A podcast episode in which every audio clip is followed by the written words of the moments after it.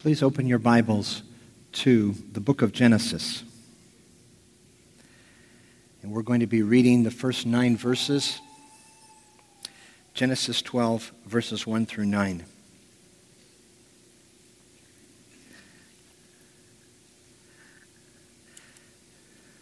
This is God's word. Now the Lord said to Abram, Go forth from your country and from your relatives and from your father's house to the land which I will show you. And I will make you a great nation, and I will bless you, and make your name great. And so you shall be a blessing. And I will bless those who bless you, and the one who curses you I will curse. And in you all the families of the earth shall be blessed. So Abram went forth as the Lord had spoken to him, and Lot went with him. Now Abram was 75 years old when he departed from Haran. And Abram took Sarai, his wife, and Lot, his nephew, and all their possessions which they had accumulated, and the persons which they had acquired in Haran. And they set out for the land of Canaan. Thus they came to the land of Canaan. And Abram passed through the land as far as the site of Shechem, to the oak of Moreh. Now the Canaanite was then in the land. And the Lord appeared to Abram and said, To your descendants I will give this land. So he built an altar there to the Lord who would appear to him. Then he proceeded from there to the mountain on the east of Bethel and pitched his tent, with Bethel on the west and Ai on the east. And there he built an altar to the Lord and called upon the name of the Lord. And Abram journeyed on, continuing toward the Negev. Let's pray. Thanks, Heavenly Father, for this portion of your word. Please help me in explaining it and applying it to each one of us today. Thank you in Christ's name. Amen. The highest compliment that one man can give to another is to say that he's steady. I read that in a novel years ago, and I've been struck by it ever since.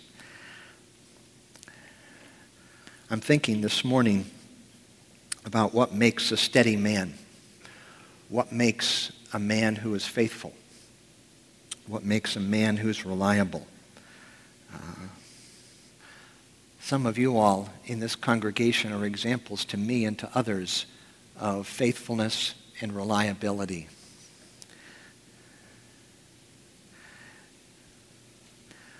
One of the problems our congregation has is that we have too few people who are gray hairs, gray heads. Now, Tim, I do notice that with your haircut, you are even grayer than I ever imagined. But I'm not thinking of someone as young as my brother is. I'm thinking of people who are 20 and 30 years older. And as far as I can tell, one of the reasons we need those people um, in our congregation is they can speak to us of God's faithfulness. I think it was a great loss when uh, years ago um, a couple stopped attending our church because that, the, that man, um, he was constantly re- um, telling and telling and telling the younger men in our church about the faithfulness of God. Um, as they raise young children, as they deal with toddlers, as they deal with teenagers, he would constantly, Tim, you know who I'm talking about, and some of the rest of you do. Time and time again, he would do that. And that's one of the um, things that we need to pray for in this church that God would grant us older people who can speak to the younger ones of the faithfulness of God. When I think of faithfulness, I oftentimes think, and I know some of you have heard me speak about her before, I think about uh, a woman who's about four feet, eight inches tall, um, probably weighs about 85, 90 pounds. Um, her name is Margie Heestand, and she was a missionary to North Africa um, in what used to be North Africa Mission, now Arab World Ministries. And the church I grew up in uh, supported Margie, and, and we got to know her, and I prayed for Margie for many years. And I um, learned about her life. And Margie uh, began, I think, serving in Libya, but I could be wrong. But she served in, in a number of the countries of the Maghreb, uh, Libya, Tunisia, Algeria, and Morocco. For about the last 20 or 30 years, she was in Morocco, um, high in the Atlas Mountains. But if I remember correctly, Margie did not see anyone come to Christ uh, for the first five or six or seven years of her ministry. Um,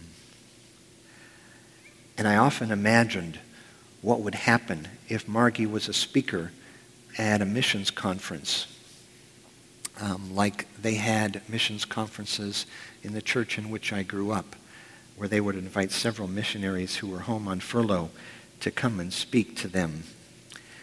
And I always remember what would it have been like if we had invited Margie in those early years and if we had also invited Chuck Ramsey to speak. Chuck Ramsey was a missionary to Bolivia, and every time he would come back, it was just amazing to us. Uh, Chuck would speak about um, the uh, church that he had planted and how that church had gone on and planted more and more and more churches, and how they'd started a seminary and a radio station, and they were doing all these things, and it was simply amazing um, what God was doing in Bolivia. And so I imagined Chuck standing up and, and saying that, and then I imagined Margie standing up and saying, well, this last year there were a couple of people that I was able to share the gospel with, young girls, and Five or six of them received Christ, but each one of them later went back on their commitment and renounced Christ. And I thought, how can, how can, uh, how can Chuck stand up and then Margie stand up? And how can she say that? What keeps her there with no visible fruit? Um, I think it must be a few things and I'm going to speak on one of them this morning. A firm belief in the sovereignty of God, a belief in the faithfulness of God, and ultimately a belief in the mercy of God. That's the only thing that's going to keep you steady as a missionary, as a pastor, as an elder, because there are years when there is no fruit on the vine and when things are very difficult. Terry and I were here with you just a few months ago, and it does feel kind of odd to be here. Because um, uh, I think it was Curtis. Where are you, Curtis? Uh, Curtis saw Terry walk into church, and, and he said, You know, I just realized you're not supposed to be here. Uh, um, but yes, Curtis, it was true that we were here not that long ago. But I think Terry and I are different. I know I am than when I left here in July because it was the most uh, difficult three or four months that we've had in ministry. Um, it was a battle, and I'm, I'm not the same. I'm not sure I'm in such a good state spiritually uh, because when you're in a battle, um, it's hard to take your spiritual temperature.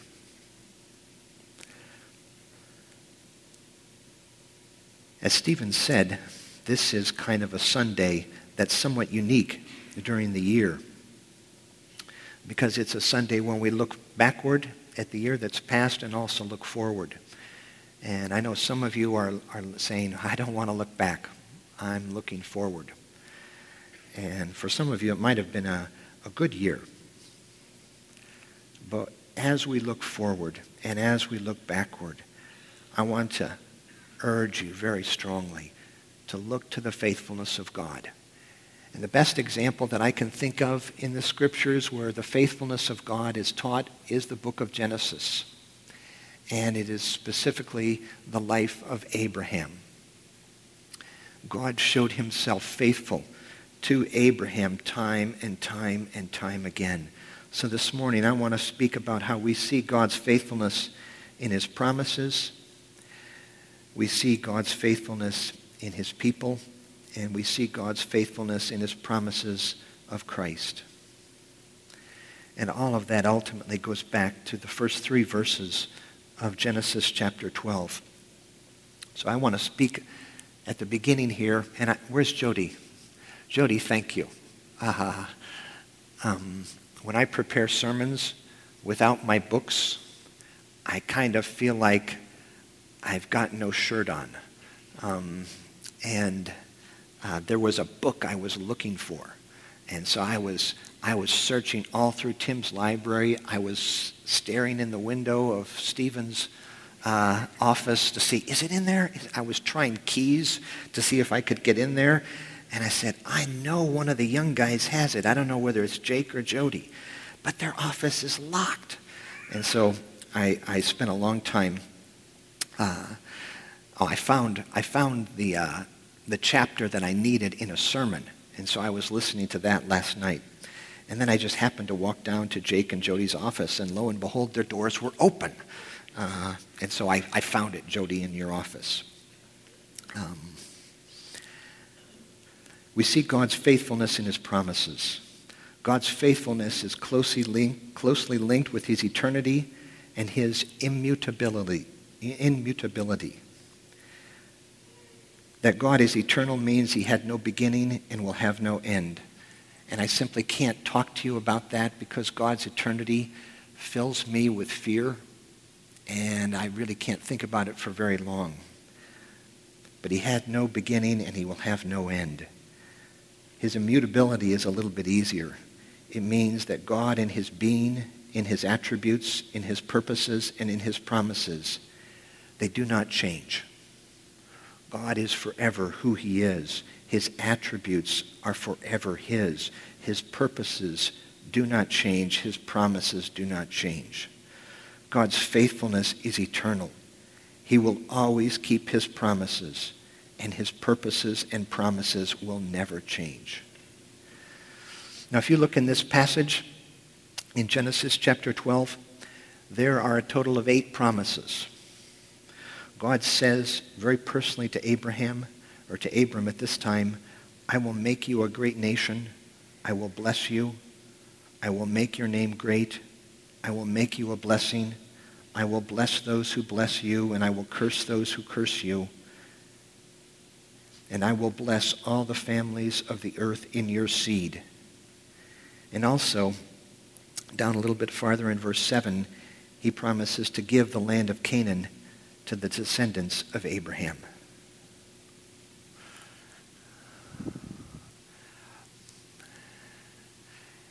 Eight, eight promises.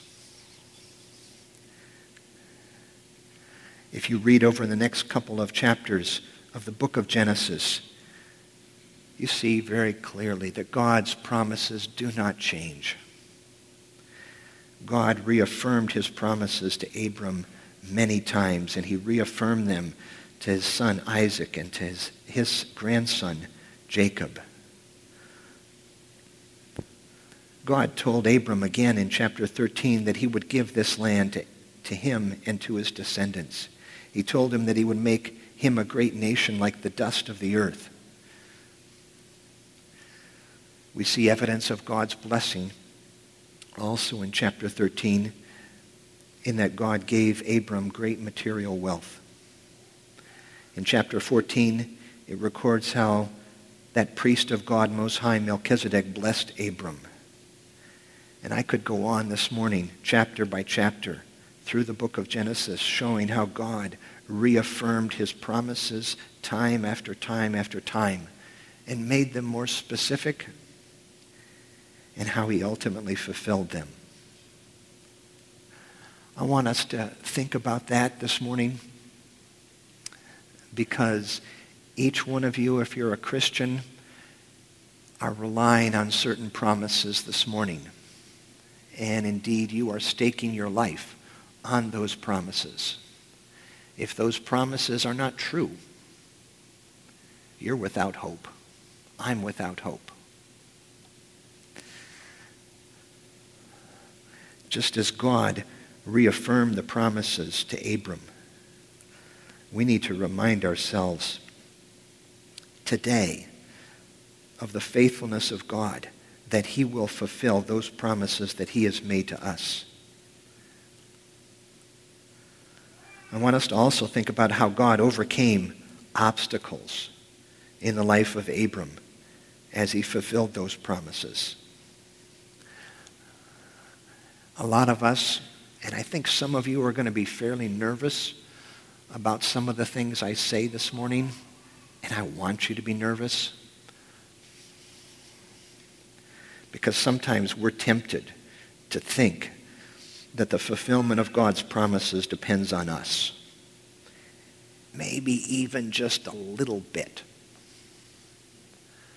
Men and women, they do not. The promises of God and their fulfillment depend on God and on God alone. And I want you to feel uncomfortable with that. Because I know all the things that you're thinking of in your head. God overcomes the lies of Abraham in chapter 12. If you read verses 10 through 20, you see that there was a famine in the land and how Abram had to go down to Egypt with his wife. And he had a problem. His wife was very attractive. And he said, I want you to say that you're my sister, not my wife. And how ultimately Sarah, or Sarai at this time, was taken from Abraham and taken into Pharaoh's house and how the Lord then struck Pharaoh and his house with great plagues, and how Pharaoh figured out somehow that he had actually taken away not Abram's sister, but his wife, and then he gave her back. Well, that, that was wrong of Abram to do that. That was a, a misstep. That was a sin. That was a failure of faith, a failure of nerve. But God overcame that. You can look at chapter 15 where Abram is starting to doubt. And he's, he's saying, Oh God, we're childless. And Eliezer of Damascus is my heir. You have given me no offspring. You have given me no seed. And God overcomes those doubts. God overcomes the barrenness of Sarah's womb. God overcomes Abram's attempts to fulfill the promise on his own in chapter 16. And again, I could go on in each of the chapters to show you the obstacles that God overcame in Abram's life. Abram was not, at the beginning, a person of strong faith. We find out from other scriptures that he was actually an idolater when God first called him. But God made out of this man a man of faith, a steady man, a reliable man, a man who trusted in God's promises.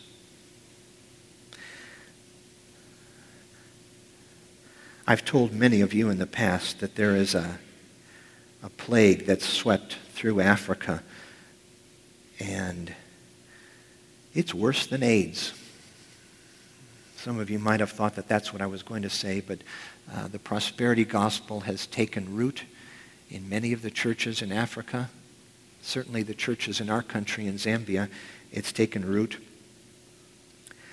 And this really goes against that. They love to talk about how um, Abram was a wealthy man, rich in livestock, silver, and gold, and how God promised to bless him.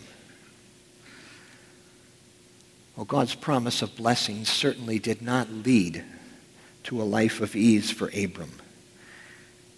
He had to go as a refugee to another country because of a famine, where his wife was stolen from him and nearly violated sexually. He had to endure conflict with his nephew Lot. He had to intervene in a tribal war to rescue Lot, who had been kidnapped. Yes, God delivered Abram time after time. But he encountered difficulty after difficulty after difficulty. There were two Scottish preachers from the 18th century, and this is where your book comes in, Jody. Their names were Ralph and Ebenezer Erskine. And what they preached time and time and time again were the promises of God. Ralph Erskine tells us that just as water comes to a city from a distant source by water mains, so that we can drink from a faucet, so the water of life comes from the triune God through the pipes of his promises, bringing the gospel right to our mouths so that we can drink our fill. The pipes of his promises bring the water of life near to us, to our mouths, so that we can drink it. If we're going to be people of faith, if we're going to be reliable people, if we're going to be steady men and women, you have to see God's faithfulness to his promises. And today, you need to be relying on those promises. And let me speak to the uh, young people. Your minds are quick. My mind is slowing down. Memorize the scriptures while you're young. Because when you get older, it becomes more difficult to memorize the scriptures. But memorize those promises. You'll have to repeat them many times. Sometimes you'll have to repeat those promises to yourself when you're struggling to believe them. I know you'll have to repeat those promises to the enemy of our souls because he does not want you to claim and stake your life on those promises.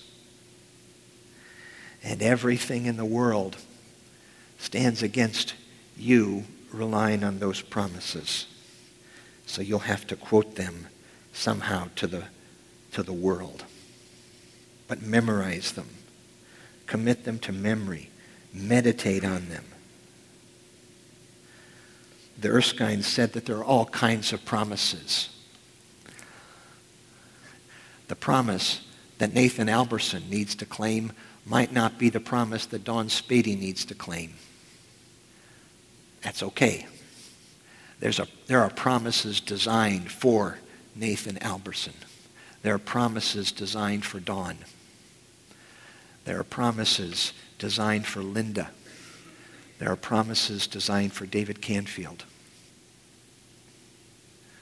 When God inspired his prophets to write the scriptures, he had David Canfield in mind when he gave certain promises. And David needs to commit those promises to memory and to remind himself of them and to remind his wife of them and to remind us, his people, of them.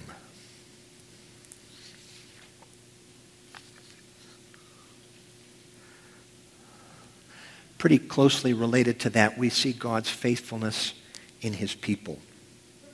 And specifically, I'm thinking of, we see God's faithfulness in people like Abram. If you're going to select a builder for a house or an architect to design your church building, what do you do? If you were going to ask my brother to build a house for you and you didn't know him, you'd want to look and say, what other houses have you built? Are they sturdy? Are they lasting? Are they safe? Are they attractive? What kind of buildings has an architect designed? The book of Genesis shows how God's faithfulness built a man of faith, and that was Abraham.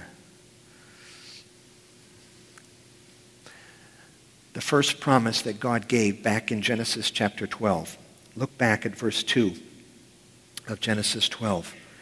I will make you a great nation. When God made that promise to him, Abram was 75 years old. And it must have come as a great encouragement because he was 75 and had no children. No sons, no heirs. He and Sarah were childless. And now God was telling him that he would have descendants. And not just descendants, he would have a multitude of them. So Abraham must have been thinking, okay, great. What happens next? Well, we've already discussed how a famine forced him to flee to Egypt, where his wife was kidnapped. He tries to lie to preserve her, but it doesn't work. How can he become a great nation without his wife? Seems like the promise was in jeopardy. But again, God intervenes and restores Sarah to Abram.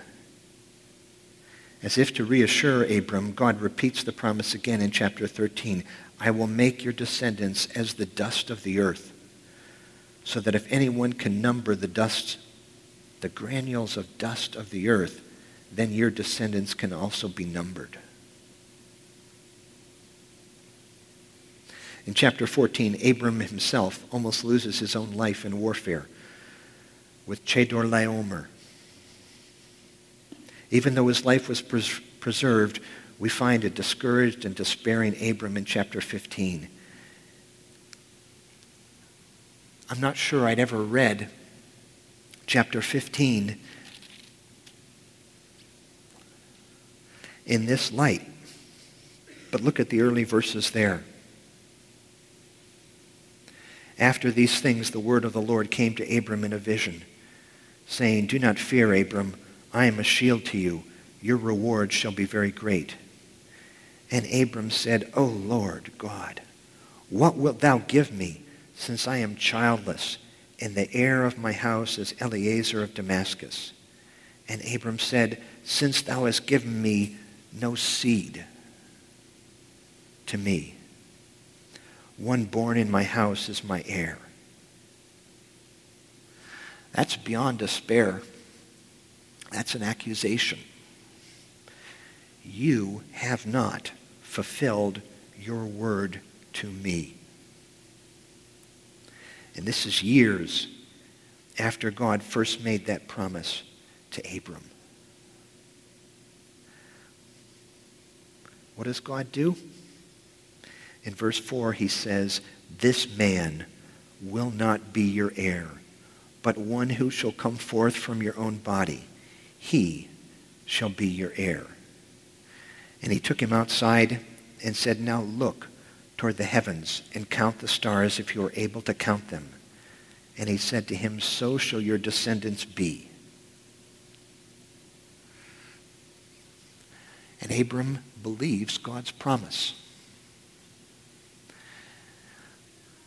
In the scriptures of the rest of the Bible, look back to this as the point at which Abram was justified where God imputed his righteousness to his servant Abram. That's great, and that was a turning point, but it doesn't look like much of a turning point as you read the book of Genesis.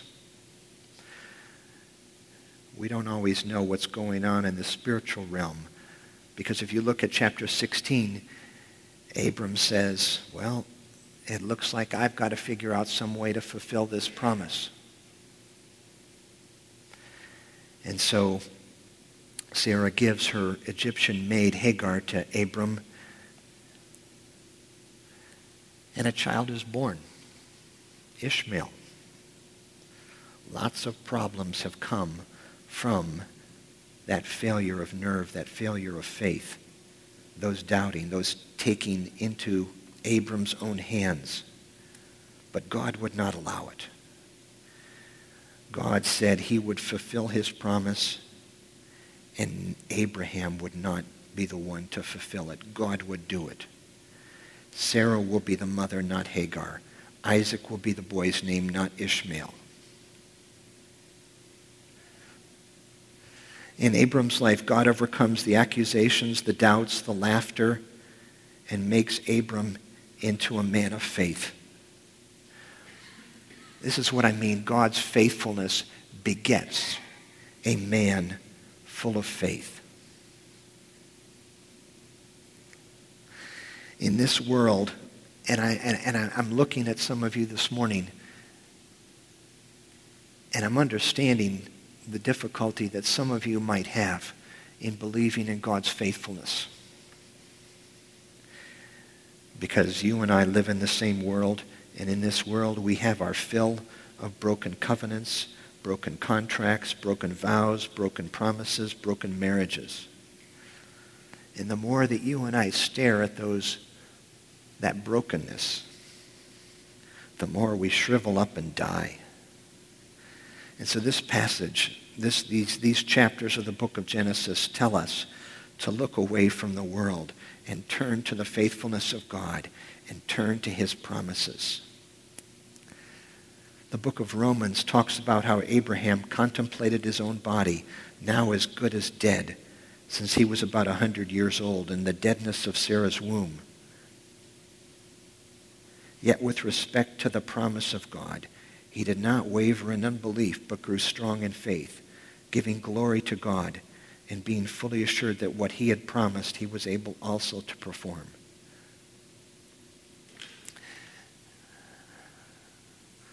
God's faithfulness to his promise, God's ability to fulfill the promise that he has made to Abram, that he made to Sarah, that he's made to you and to me.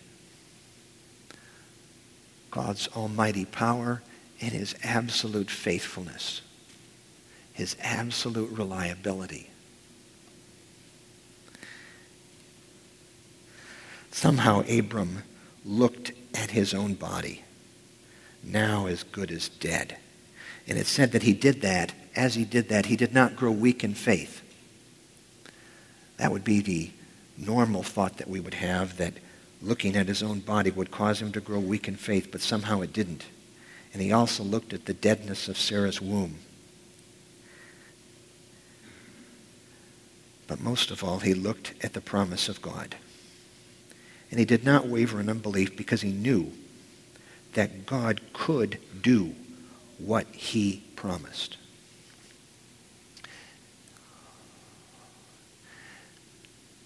Here's where you're going to get more uncomfortable with me. Some of you this morning have trouble believing in the promises of God. God will overcome your unbelief. He can overcome your unbelief, and he will. I don't know how he will do it. But he saves his people in his own way.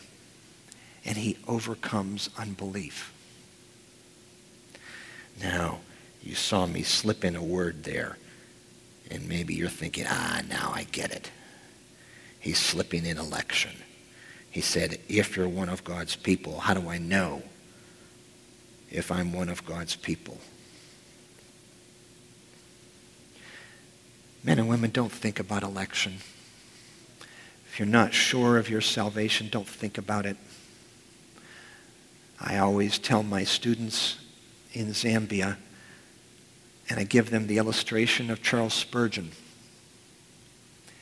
And Spurgeon spoke of election and the free offer of the gospel like it was a door. So I want you all to imagine right here a door. And up above this door, above the top, it says, Whosoever believes may enter. And so you believe and you enter. And you now look at the door from the other side. And on the top, it says, predestined from before the foundation of the world.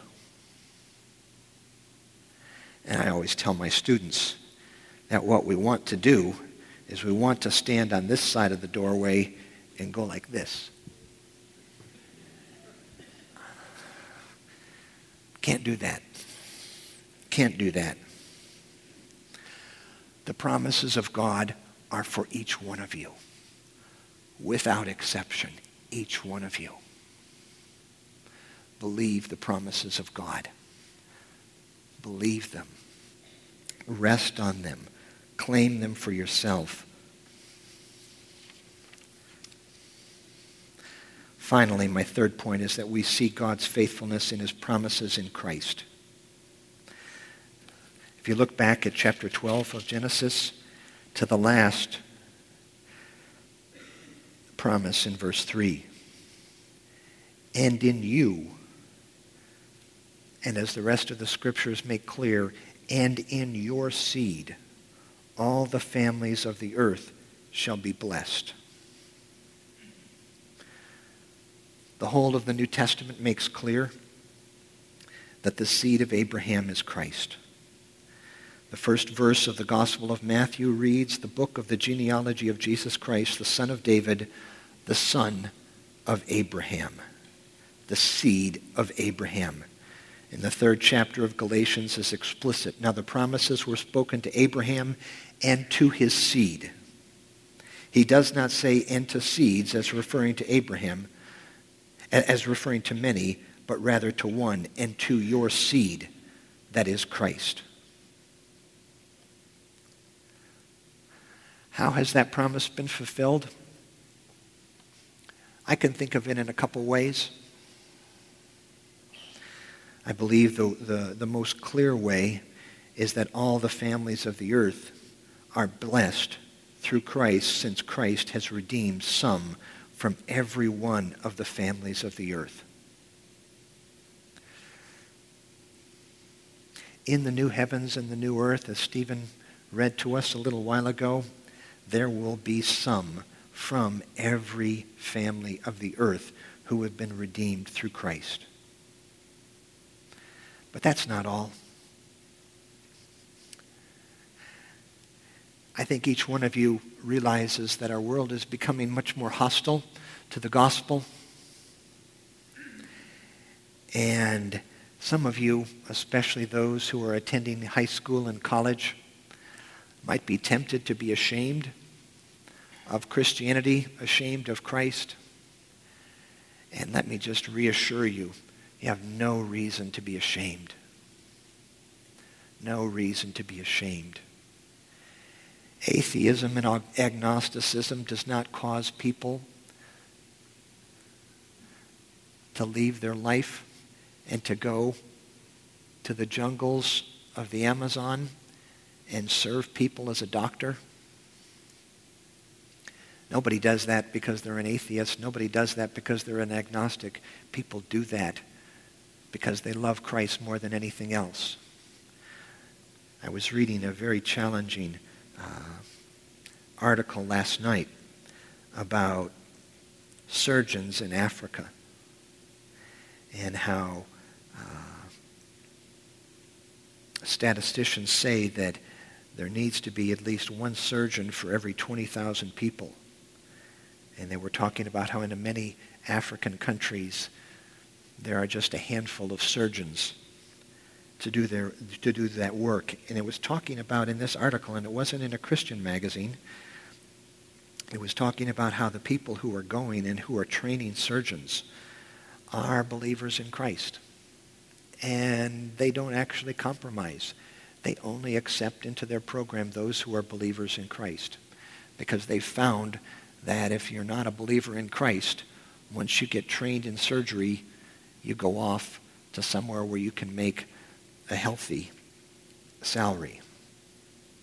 So they only train believers. And that's what I'm trying to tell you. Men and women, believers are the good guys in the history of the world. Everywhere that Christianity has gone, people have started clinics and hospitals and schools. They've trained people, they've taught people, men and women, this is the truth. Atheists don't do this. Agnostics don't do this. Hindus don't do this. Muslims don't do this. People who have staked their lives on the promises of God, they do this. So all the families of the earth have been blessed through Abram's seed. Some have been redeemed through Christ, but all have benefited in many ways. The promise is like a cup, but Christ is the drink held in the cup. Faith does not merely take hold of the cup and look at the drink. Faith drinks Christ from the cup of God's promises. Just like God was able and willing to fulfill his promises to Abraham, so Christ is an almighty Savior, able and willing to save to the uttermost anyone who will come to God for such. Just as God made many promises to Abraham, so he makes many promises to us in Christ. Ralph Erskine mentioned those promises in one of his sermons. And I'm going to do what I'm not supposed to do, but I'm going to actually read a portion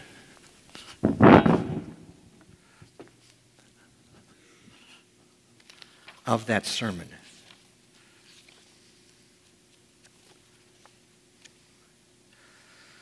The promise contains salvation from sin, from the guilt of sin, from the filth of sin, from the power of sin, from the sting of sin, from the stain of sin, from the fruit of sin, from the fountain of sin.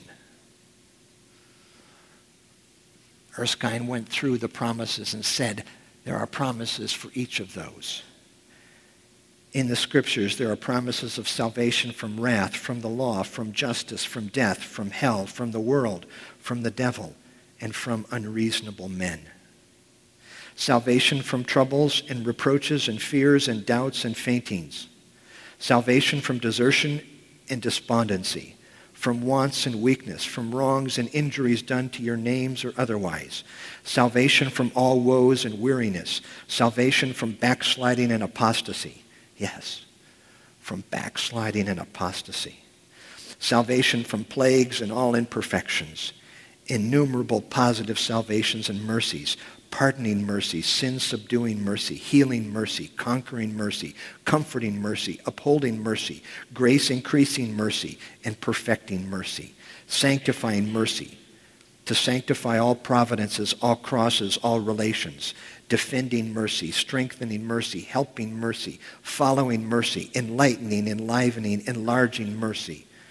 Mercy for supplying your wants, dispelling your fears, covering your infirmities hearing your prayers and ordering all things for your good, and salvation to everlasting life and glory and immortality. Men and women, do you have those promises memorized? You need to. Just as God justified Abram through faith alone, so he will justify us through faith in Christ alone. By faith only we are united to Christ, and so he becomes to us our righteousness and our sanctification. Please don't listen to those people who say that we are united to Christ by baptism. We are not. We are united to Christ by faith alone. To say that we are united to Christ by baptism is one of the greatest errors of the Roman Catholic Church, and unfortunately it's being propounded by many within our circles. We are united to Christ by faith alone. And as united to Christ, he then is our righteousness. He then is our sanctification. He is everything to us. And just as God justified Abram through faith alone, so he will impute to us the righteousness of Christ through faith in Christ alone. Just as God made a covenant with Abram to do what he had promised, so God has made a covenant with Christ to give Christ a people whom no man can number in exchange for Christ's obedience.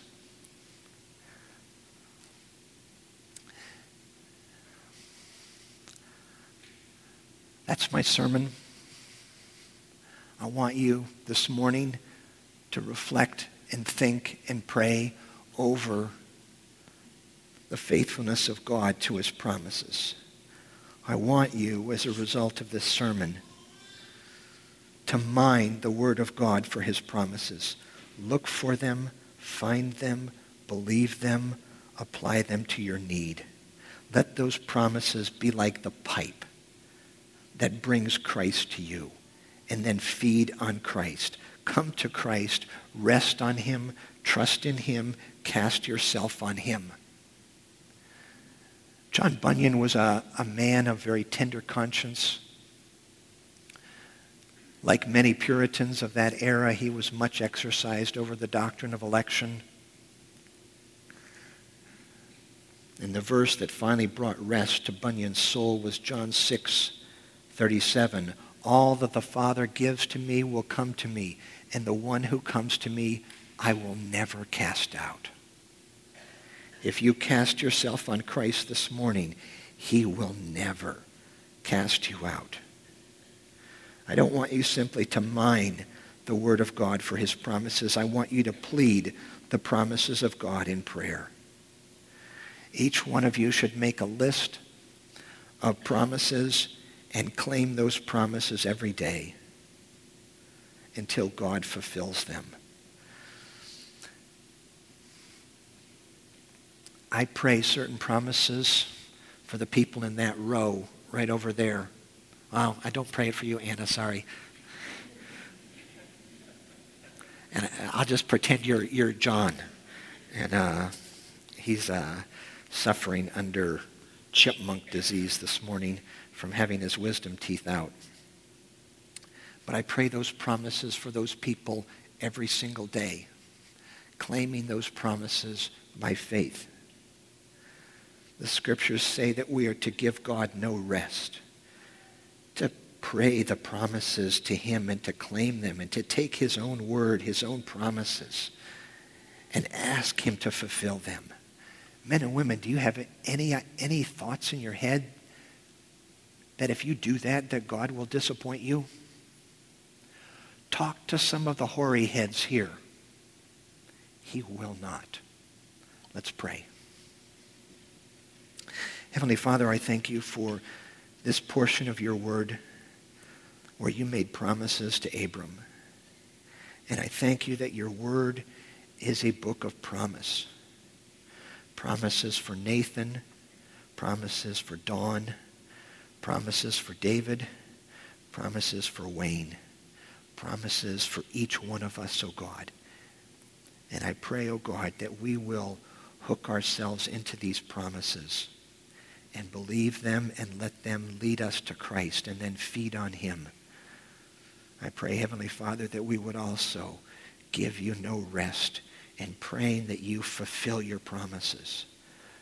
Oh God, you will not let us down. Thank you for that. Thank you in Christ's name. Amen.